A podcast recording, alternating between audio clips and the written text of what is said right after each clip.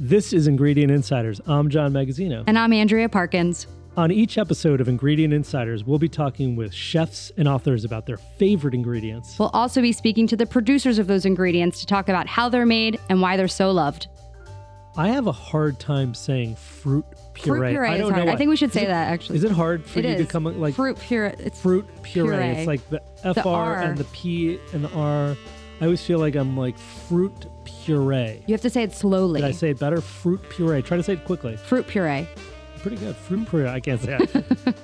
So I'm going to try to say it again. Fruit puree. Fruit puree. You're very good at that.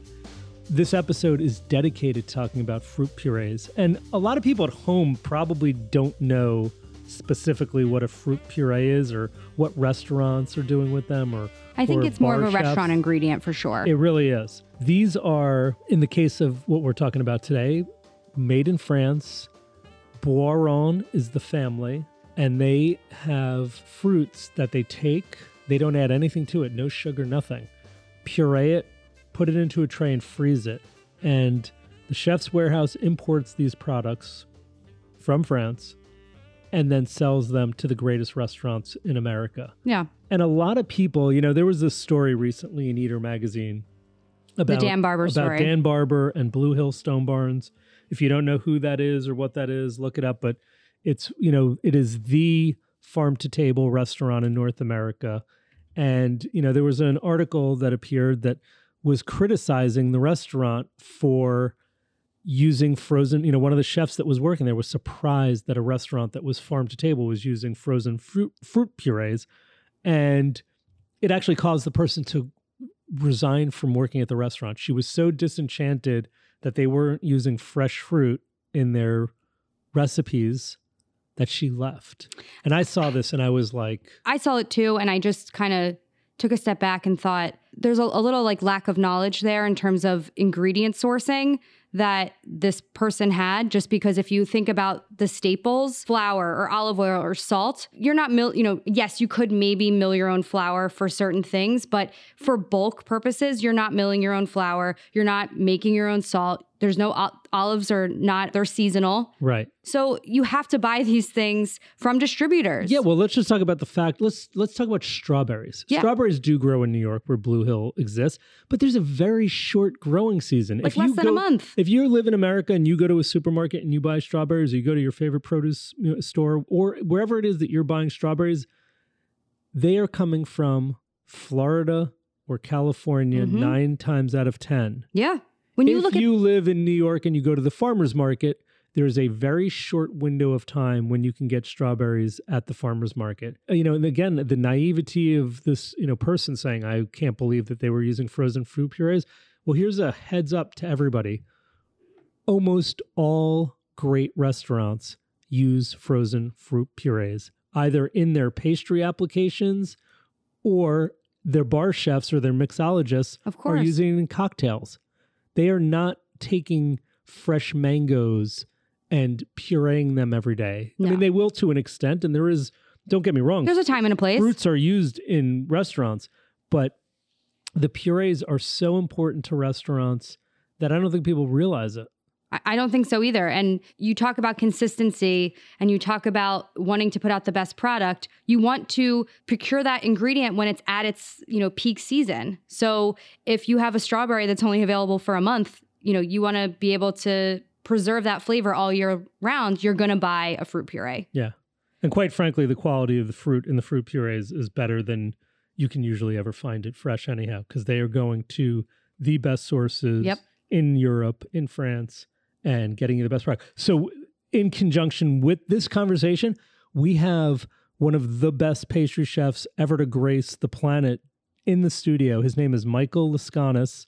This guy won the James Beard Award for the best pastry chef in America, I think in 2007. Yes. He was the pastry chef at Le Bernardin for like 1,000,000 years. Yeah. 3 Michelin stars, 4 stars from the New York Times, super creative. And he's now working with Boiron fruit purees. So we're going to talk to Michael. For people who want clean labels, they want a blank slate when they're creating a recipe. They don't have to worry about all that added stuff. And we're also going to speak with Mr. Boiron. Alain Boiron, the president of Boiron fruit purees. He's third generation? He's the big cheese. Yeah. He's the big raspberry. Yeah. He's the guy. We're going to talk to him all about the history of Boiron, why their purees are, you know, kind of the standard in the industry, and just learn more about the process and, you know, why they're so good. So we've got this passion from fruit going from generation to generation. Yeah, he's going to be calling us from France. From his beautiful offices in southern France. I'm excited for this one, John. Great show. This episode is in partnership with The Chefs' Warehouse and produced by Hey Now Media. I'm salivating from what I just put in my mouth, Andrea. That was one of the most delicious bites, fruity, sweet, caramely bites I've ever had. I love a guest who shows up with amazing, delicious things. He is by far top three favorites now. Yeah. So Michael Laiskonis, who, if you don't know who he is, one of the most acclaimed pastry chefs ever to grace the planet, is here with us in the studio today. And he brought a baggie of candy. Homemade gummy bears, homemade caramels, and the last one I just ate was this like raspberry explosion of flavor caramel made with Boiron fruit purees, which we're going to talk about Boiron in a few minutes. But first off, Michael, thank you so much for coming here. Welcome. Thanks for having me. It's a pleasure. It's so exciting. I've known you for a while, but the first time I ever like had a experience like a Michael Laiskonis experience was at Le Bernardin. You were the pastry chef there for what, a decade? Almost 8 years. 8 years at Le Bernardin. That's such an amazing stint. Everybody knows Le Bernardin. Yeah. And I'm not picking favorites here. It's the greatest restaurant in New York City, if not probably the United States. 3 Michelin stars. 4 stars from the New York Times. Yeah. And Eric Ripert and team there do something really special. To me, it's always been about ingredient sourcing at that restaurant. There's a multitude of amazing restaurants around the country and around the world. But every time you would walk into Le Bernardin for a meal, it was so evident the way the ingredients would pop from start to finish. They're vibrant, they're flavorful. Even in the candy that he brought, like the Boiron purees, I mean, that raspberry one, the raspberry was the star of that caramel. Yeah, it was so good. So good. All right, Michael, we're going to let you talk. Well, how would you describe your pastry? It's not rustic. It's not, how would you describe what you're doing and how did you come up with your style? Well, certainly at that time where I was making that transition coming into Le Bernardin, I think I was definitely inspired by French chefs like Pierre Gagnaire, where very complex, lots of surprising combinations. There might be 10 to 12 things on a plate. And I think chefs go through this maturation period where early on they have to show you everything they know with every dish almost. And that's kind of where I was at that point. So, you know, as you alluded to before, there's something about Le Bernardin that is simple, deceptively simple sometimes. There's a lot of work that goes into that sauce, even if it's just sauce and fish on a plate. Mm-hmm. So what I did is I adapted to fit that style because it's not my restaurant. I'm just following what's coming before. So I learned to become a little bit more minimal, certainly embrace that idea. On the savory side, you know, the fish is the star of the plate. So I needed to have a star of the plate. So I kind of borrowed that menu style where each dish, the title of the dish was just an ingredient. And there's a couple of different ways you can approach that. It's how many ways can I manipulate this ingredient? So if it's apple, I've got 5 or 6 different preparations of apple to express all the different, you know, characteristics of that ingredient. Or it's I pick maybe 2 or 3 flavors to complement that apple. That was an important development stage for me, just going to that restaurant to learn how to pare down. Restraint keeps coming to mind. Sure. And it's just also just ego. Yeah. I didn't have to show you everything I knew. I used to joke that early on, I could write an entire menu of 6 desserts in an afternoon because I only knew 6 things. Now that I know like 600 things, you know, if I'm working on a project where I'm designing a menu for somebody, it's much more difficult. Because I want to include everything, but I know I can't. Why did you use Boiron when you were in the kitchen? Because there's a lot of fruit purees. I mean, I think like most people, I'm always going to want to lean into the green market, the local producers, using things in season. You know, here in New York, you know, peak strawberry season, 3 weeks, maybe a month. And then on either side of that, you have inconsistencies. So what a puree has the ability to do is to supplement that and to extend that season a little bit. You know, plus the obvious, the labor saving and the consistency from batch to batch, year to year, season to season. So that's a no-brainer, especially when you start to get into a volume operation. What I liked about it was I liked the fact that it's a family company, essentially, 3 generations in, 80 years. And they're very transparent about what goes into the product and pretty generous with all the technical information. The candies that you referenced earlier, those are highly technical and highly engineered. So I have to know exactly what's going into them. And I know that, you know, by using a product like Boiron. I know the Brix level of the, you know, the sugar content of the puree. I know the acidity if that's important to me. So all those things are really important to me, and the flavors as well. And they're sourcing. They're going to use the best example of that fruit from wherever it grows in the world. And sometimes that's a disadvantage. I remember back in, it must have been 2009, 2010. You might remember this. And there was a crop failure of coconuts in Thailand, and you couldn't get coconut puree for 4 or 5 months. And that was one of my favorites. So that was a really painful period. And as we go into an era of climate change, that's going to potentially affect, you know, some of these crops as well. So I think more recently, the raspberry puree in the last couple of years, there was like a big gap. And I remember customers calling us and, you know, they want the Boiron brand. They almost had to change their menus or make choices because they weren't going to supplement with another, you know, one of our purees because it's so great. But, you know, there are stop gaps now. Yeah. But that's something interesting that I learned. You know, I learned, for example, that raspberries for peak flavor actually need sort of a period of hot and cold. A recent season in Eastern Europe where most of the raspberries and Boiron's puree come from, it didn't get those cold dips, so the flavor suffered. We're going to see those, but they would rather not put out something if it's not going to be perfect. Fruit purees or Boiron fruit purees are frozen pures of fruit, exactly. I mean, pretty basic. Not really nothing else added to it. Maybe is sugar ever added to it? So that's been a project that's pretty much complete now after the last 5 or 6 years, where the entire line has been transitioned to 100% fruit, no sugar added. Yeah, there are still a few flavors: strawberry, raspberry, coconut, I believe.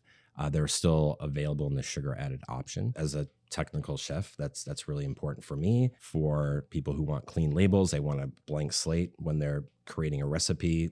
They don't have to worry about all that added stuff. And some other comparable products might add a blanket 10% sugar on top of things. But yeah, I like to say that it's everything but the seeds. You mentioned strawberry season. It's a very short season in the Northeast, mm-hmm. as are many fruits, or a lot of things are just don't grow in this area. And if you need consistency, you're going to be using fruit purees. And again, no finer example than, you know, maybe the greatest restaurant in North America is, you know, the pastry chefs there are using, and the mixologists and the bar chefs are using frozen fruit purees. And the reason I'm bringing this up is that there was this story in Eater.com last week, and I don't know if you guys saw it. It was about Stone Barns and Blue Hill and Dan Barber, and it was scathing. The most farm-to-table, sustainable restaurant in America, and it's all a sham. And one of the quotes in that story was from a young pastry chef saying she was so disheartened to find out that they were using frozen fruit purees in that restaurant. And absurd. I just, yeah, you know, and I texted Dan Barber and to say, listen, I'm sorry you even have to go through this, but is it even possible that young chefs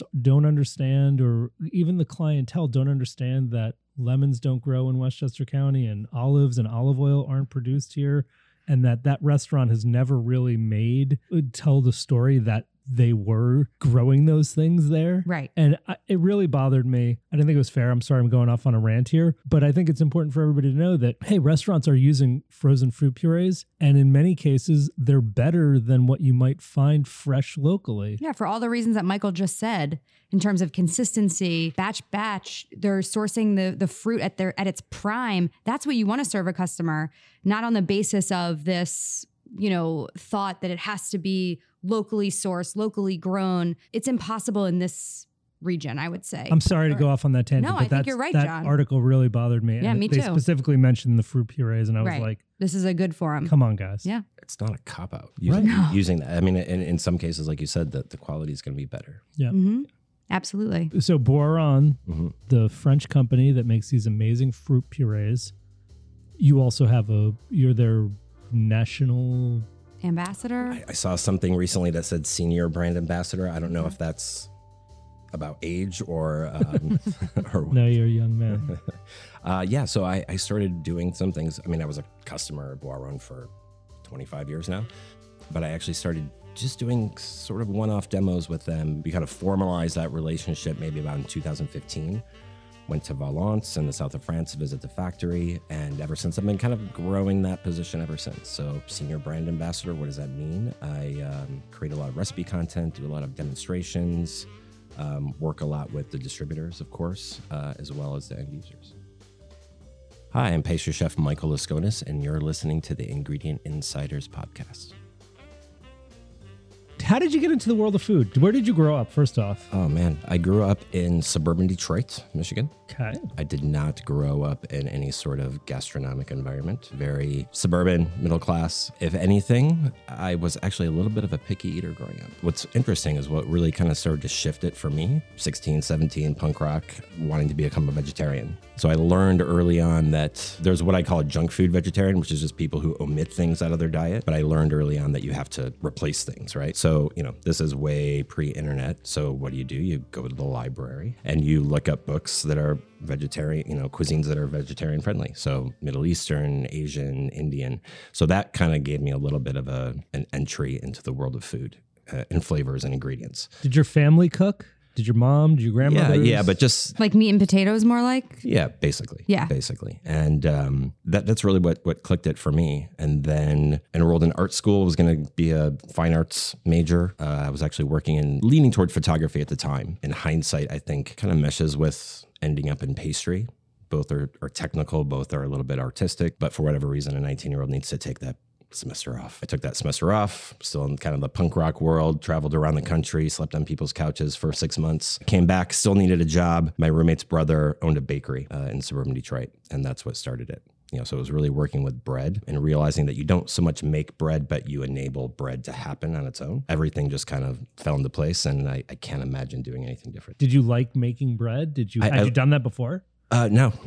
So I love bread. I loved sort of that, again, that kind of mix of exactness and quote unquote science paired with the artistic creativity. And again, we're talking the early 90s. So I was devouring whatever information I could get my hands on. Imported books from Europe, Art Culinaire magazine, which was relatively new at that time. Yep. And I immediately kind of aspired to that haute cuisine, Michelin 3-star level. And actually, interestingly, one of the earliest issues of that Art Culinaire magazine that I saw was featuring Le Bernardin. Gilbert Le Coze was still alive, so this is pre-1994. Eric Ripert was the chef de cuisine, and the pastry chef, a lot of people don't know, one of the pastry chefs in the early 90s was François Payard. Wow. So I ripped off all of Francois's recipes from that issue of that magazine. And I've since told him that, and he laughed. But So then I realized I needed to get into a restaurant. So I was lucky to find a very small restaurant in a little Victorian house out in the suburbs, a restaurant called Emily's, which sadly doesn't exist anymore. But the chef Rick Hallberg kind of took me under his wing. I started out doing all the garmage, cold stuff. And at that point, they were buying in all of their dessert components, and I would plate them. So as I got better at my station, obviously you do things faster and more efficiently. Within a few months, I was starting to I'll make that component instead of buying it. And within another 6 months, I created a pastry chef job for myself. Very cool. And you loved it. Oh, I loved it. And then how did you end up in New York? After Emily's, I worked at probably the best restaurant in Detroit over the last 20 plus years, a restaurant called Tribute. Chef Takashi Yagahashi had come in from Chicago. He's now back in Chicago. And I actually started there as a line cook. An early pattern was kind of jumping back and forth, but I think that cross-training was important. Everywhere I worked, I put in 5 years. For cooks, probably one of the few professions where a long resume of short stints is actually not a negative. But I always felt like I needed the time. Like, let me bleed this place of everything I possibly can before I move on. So I stayed at Tribute for 5 years. I eventually became the pastry chef. First time as a full-time pastry chef with the staff and all of that. And this is all really self-taught. I mean, you're reading and reading. No culinary school, right? Right. I wanted to come out here to CIA, or there was a great school in the Detroit area that had a lot of certified master chefs on staff. I just couldn't afford it. And I just adopted this earn while you learn mentality. It took me a while to get the confidence, but I realized at some point, I learned everything I would have picked up with formal training. So we're talking late 2003, and a mutual friend of mine and Eric Ripert said, you know, Eric's looking for a pastry chef. New York was always the end goal for me. Right. You know, maybe Chicago, San Francisco at that time. And I was like, yeah, if I'm going to go to New York, it's going to be at 1-star level, you know, not the 4-star level. Just dismissed it out of hand. A few months went by. He's still looking for a pastry chef. And he had actually come to our restaurant a couple of times to do guest chef dinner. So he was kind of familiar with what I did. So I'm like, okay, you know what? I'm going to be in the city for another event. Let's have the meeting. So I met with Chef, and 90 minutes later walked out with an offer. So I didn't have to do a tasting or anything. Wow. 6 weeks later, I moved here and started. So that's May of 2004. You know, you had this 8-year, career at Le Bernardin, kind of transitioned. You started at ICE. The Institute. What made you leave the kitchen? You won a James Beard Award in 2007. Yep. Best pastry chef in America. Mm-hmm. What year did you leave Le Bernardin? 2012. What was the impetus for that? At the time, what I kind of felt like is I had painted myself into this corner in the sense that I was working the 10, 12-hour days, of course. I spent 8 hours of that standing in one spot at the end of the pass. I'm pantomiming, wiping the rim of a plate right now. Right. That's a very important job at that level, where I'm touching every plate before it goes out. But I was finding I wasn't creating enough time for myself to be creative. As chefs, we all carry around these notebooks and we write down ideas, and I have, stacks of them over the years. And there was this realization that I'm never gonna go back and realize any of these ideas if I'm just working this way. Of course, I wasn't looking to make a lateral move to another restaurant at that level. That didn't make sense.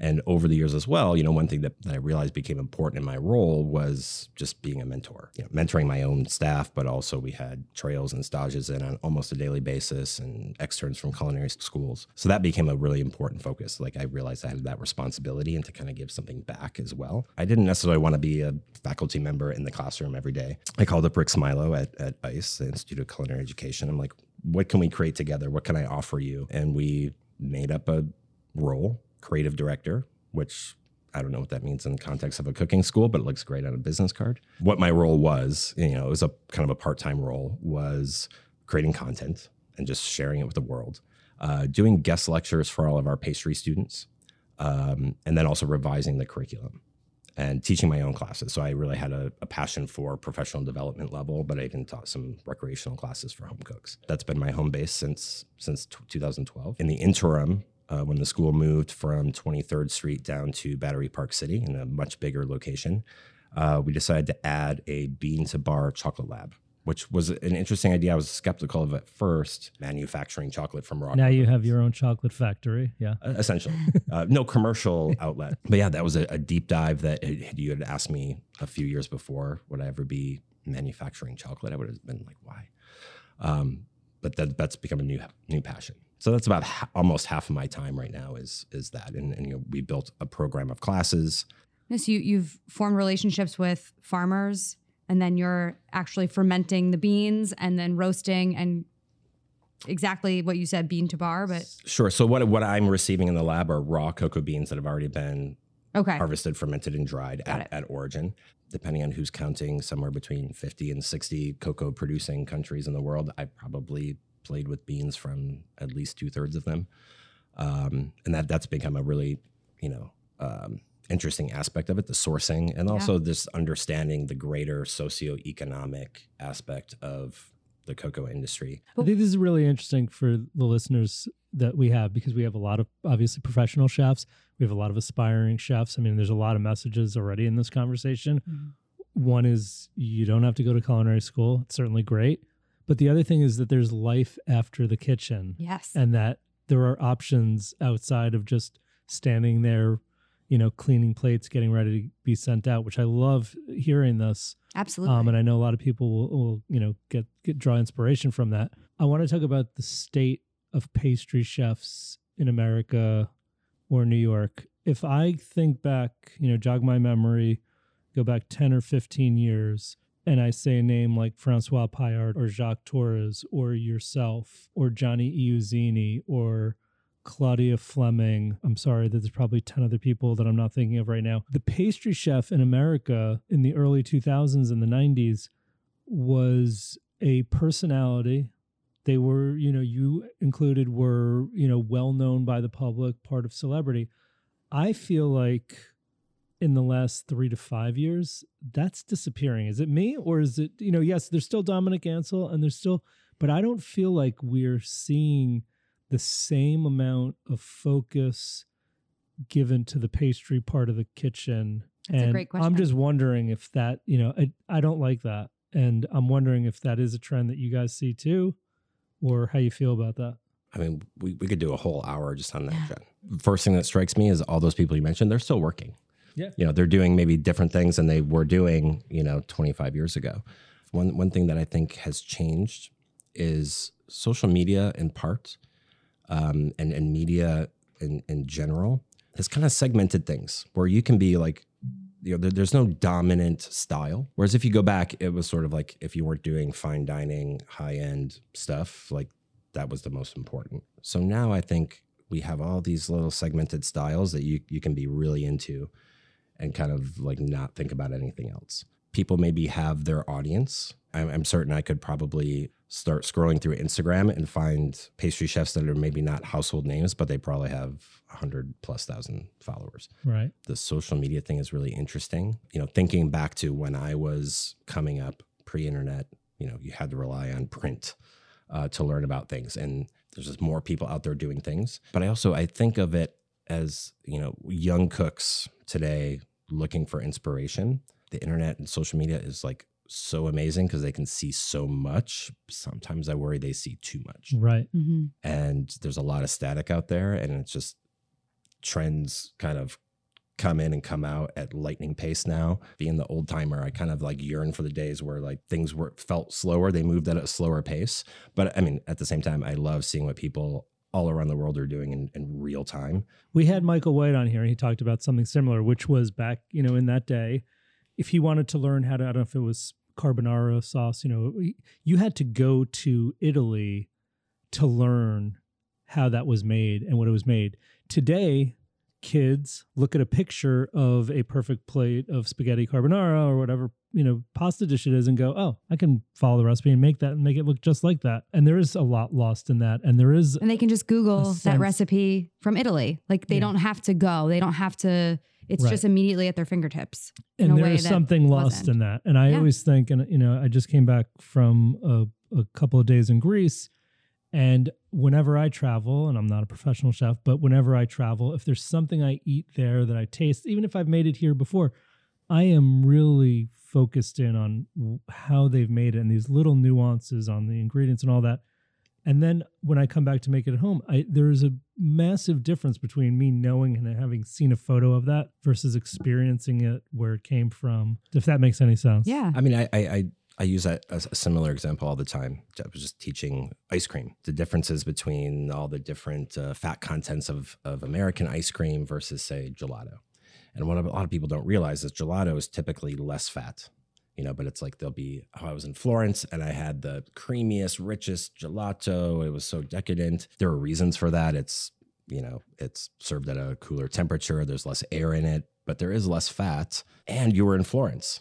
You taste the same thing, you know, on a street corner in New York, and it's not going to be the same. Some of the romance is gone. I'm with you. I was walking down the street. I live near a Van Leeuwen ice cream shop. Yes. And they just put a Dijon mustard ice cream out, and I was disgusted. Yeah. And then in the same week, this week, someone sent me on Instagram a Velveeta martini recipe. Yeah. And I'm like, this stuff is disgusting. I think people are going way too far right now. Yeah. I mean, I think that's a symptom of kind of what I was saying before about the social media and the trends, and like you always have to come up with something bigger and more extreme. Yeah. I mean, and this is coming from somebody who, like, early on, you know, I wasn't the first to do it, but maybe an early adopter to play around with savory ingredients and desserts. Right. Of course. And I think there is a place. Like, I'm not, believe me, I think there's definitely a place, but I don't know. Like, would you eat Grey Poupon ice cream? I'd put it on my hot dog. Just kidding. This has been an awesome conversation. We know that Andrea does not like mustard flavored ice cream. But thank you so much for being here. It's been such a pleasure. And we look forward to more conversations in the future. Seeing you again soon. Yeah, pleasure is mine. This episode is sponsored by Boiron Fruit Purees of France. This is a wonderful day. Bonjour, everybody. We have Alain Boiron on the line today with us, Andrea. We're going to talk about the amazing Boiron Fruit Purees. Welcome, Mr. Boiron. How are you doing? I'm fine. Thank you. Thanks for joining us. So tell us where in France you are right now. The company, in fact, is located in Valence City, which is approximately 1 hour south of Lyon. For us, it's the beginning of the south of France, where the sun is starting to shine and the sky getting blue. Why did you decide to open shop in Lyon? What is it about the area that speaks to fruit purees? The factory is located in Valence. It's a long story. In fact, the company is 80 years old. It was created by my grandfather. Then my grandfather decided to move to Paris to open a shop in the Paris market to sell fruits to the greengrocers. Then my father took over the company. And when I took over the company 30 years ago, I decided to go back to the source of the family, south of Lyon, where we are located now. And so we are located there because it's a fruit production region. What kind of fruits are produced there? So mainly stone fruits like a peach, apricot, plums, but also fruits such as apples, pears, and many others. What I always found so interesting about the Boiron purees is that, from what I'm being told about the process, and I'd love for you to talk to us a little bit about how the fruit purees are made, but you're picking the fruit based not on how it looks. Typically, I think that's when we go to the grocery store, we look at all the produce and we pick what is most pristine. You're picking based on flavor profile and sugar content. Is that right? Exactly. In fact, we supply the fine food people, such as pastry, chefs in restaurant, ice cream makers, mixologists. So all these people are not looking for a very beautiful fruit. They're looking for a good fruit texture, a very nice color, and a very good flavor. Selecting varieties that can supply this. And it's a key point for us. What goes into the fruit purees? Is there anything else added other than the fruit? Yes, you're right. What we want to do is to get as close as possible to the fruit on the tree. So it means that we will collect the fruit when they are ripe, because when they're ripe, they will have the best flavor and the best color.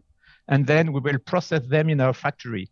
We will don't add anything else such as colorings or flavorings. Either we can have some fruit puree, 100% fruit, or fruit puree with a little bit of sugar, both products in our range. But in fact, when we take the fruit, when you receive the fruits at the factory, we will sieve the product, take off eventually the stones or the seeds, and then we will add sugar when the product needs it. We will freeze, pack it, and then store it as long as the market will need it. So you're adding sugar for consistency purposes. So this way, when a pastry chef or a mixologist receives the product, it's the same every time? Well, in fact, our products that are with sugar added or without sugar added are both consistent. In fact, when we create the market, because we were the first one making fruit purees for a pastry chef and ice cream makers, we decided to add 10% sugar to get a homogeneous texture of the puree. But now with our process, we can do both with guaranteeing the homogeneity of the product. So we supply either with sugar or without sugar, because the customer can choose what he wants. One of the things I think of when I think about the Boiron fruit purees is how many amazing restaurants in the United States are using them. Whether it's Le Bernardin in New York, which I consider one of the greatest restaurants in the world, with Michelin 3 stars, or Nobu Restaurant Group, they seek out, because you have such a beautiful range of fruits that are from all over the world, it makes the line so complete for so many pastry chefs. Talk to us about some of the fruits that you don't grow in France and how you procure them and how you come up with, you know, what fruits are going to go into a puree. First of all, you're right. What's amazing with fruit, the range of color, all the color possible, except maybe blue. I think I still haven't found a fruit which is blue. Otherwise, you have the whole range of color, from white to black, from red to green. You've got everything. So it's amazing, this possibility of creation for the chef. What's also amazing, it's the range of flavor. You've got a lot of different flavor. You've got bitterness, you've got sweet products, you've got acidity, you've got every type of flavor, which is also, I think, a source of creation for the chefs. So it's linked to the fact that fruits are coming from all over the world, depending on the fruit. We get fruits from, for example, South America or India. For example, India, we are sourcing our mangoes. We're making the mangoes coming from India to us. In fact, we will go to India by the end of May to see the production. to see the quality and to talk with our suppliers how we will organize the supply of our factory in France. So what's amazing, for example, it's a little story about mango in India. To ripe mango, they put it in straw. That way, when the fruit is in the middle of the straw, you get the heat inside the straw and it gets ripened at the right point we want it and we need it. That's pretty cool. What's the number one selling flavor of Boiron fruit purees? Is there one that is like the best seller? In fact, it will depend on the country, but globally speaking, the number one is mango. Interesting. Number two will be raspberry. I was going to say raspberry. But for example, in France, raspberry will be first and mango second. In some other country, you've got the opposite. But globally speaking, mango is number one flavor. It was not the case 15 years ago. It's amazing how mangoes grow in the top chart. How many different fruit purees do you guys make? I think we have around 52 different flavors. So are there any combination fruit purees, or is everything a single fruit? We've got a few numbers of combination fruit purees on the tropical, on the red fruit. But my experience is that the number is decreasing because usually we talk to top chefs. And when we talk to top chefs, they tell us, well, you know, I know how to make the blend, I know how to make the recipe. So please give me single puree and I will do my own recipe. Are there any purees that you're doing that are not fruit? Also, we used to do a vegetable range, but it was not very successful. So we stopped it. Today, we've got red pepper puree still in the range, and we've got pumpkin puree. So I don't know if pumpkin is a fruit or a vegetable. You can name it as you want. That's funny. I recently saw you're launching a brand new product line, some fruit coulis. We're launching a couple of new ranges. Of course, we're launching a coulis range with 3 different flavors. In fact, this product is quite popular in France. It's used in France for plate decoration in restaurants. Or ice cream decoration in shops. We heard that the US market was also looking for that type of product. I'm not talking of a topping. I'm talking about a fruit coulis, which is just fruit and sugar without anything else. But we are also launching a new range of puree on the US market. It's ambient line of puree, which means by ambient, I mean that the product will be shelf stable. For a different market, you can have chefs that will look first of all, for quality, the best quality regarding flavor and color. They will go on for the frozen range. But when people want practical products, they will be able to go for the ambient range that will be on their shelf in their restaurant. What is the shelf life for the new ambient product? For the new ambient product, it's 12 months. Oh, nice. So it's good for storage. It's good for shelf life, ease of use. Which I think right now is important. Yeah. So tell us about some of the support and some of the, you know, the other things that Boiron does to help educate chefs and across the world. Yes, we don't sell only a range of products. It's very important for us to support the chef, to help them, to give them ideas, trends, for them to be able to create in all the ways possible for them. Specifically in the US, a real great network of brand ambassadors to help the chef to work, to be close to them, to be able to do workshop with them, to help them do that work every day. And we have agreement with quite a large number of schools, such as Le Nôtre, CIA, ICE. It's very important for us to be close to the students and to help them practice with a range of purees. It's also very important that our customers go through generations. So it's very important for us to be right at the beginning of the story of each chef and to be close to them, to help them, to teach them, to learn them how to use the product, to know the product, and to be able to do the best they can do with the product we can offer. Obviously, pastry chefs are using a lot of fruit purees, but the amount of purees that are being used by the bars and by cocktail lounges is real. It's tremendous. Absolutely. And I also know that there's a lot of breweries that are using your purees when they're brewing their beer, which is pretty cool. It's a new trend. Yeah. Well, in fact, starting from US, people trying to add new flavors in the beers. And though they thought about buying fruit purees, to add color and flavor. Are there any other trends that you're seeing or any kind of unique, interesting ways that chefs or, you know, I guess bartenders are using your purees? Say some classical use that can always be expanded. I'm thinking about ice cream and sherbets. Mm. And I think there's nothing more beautiful than a wonderful fruit sherbet with a strong flavor of sherbet and with a very nice color.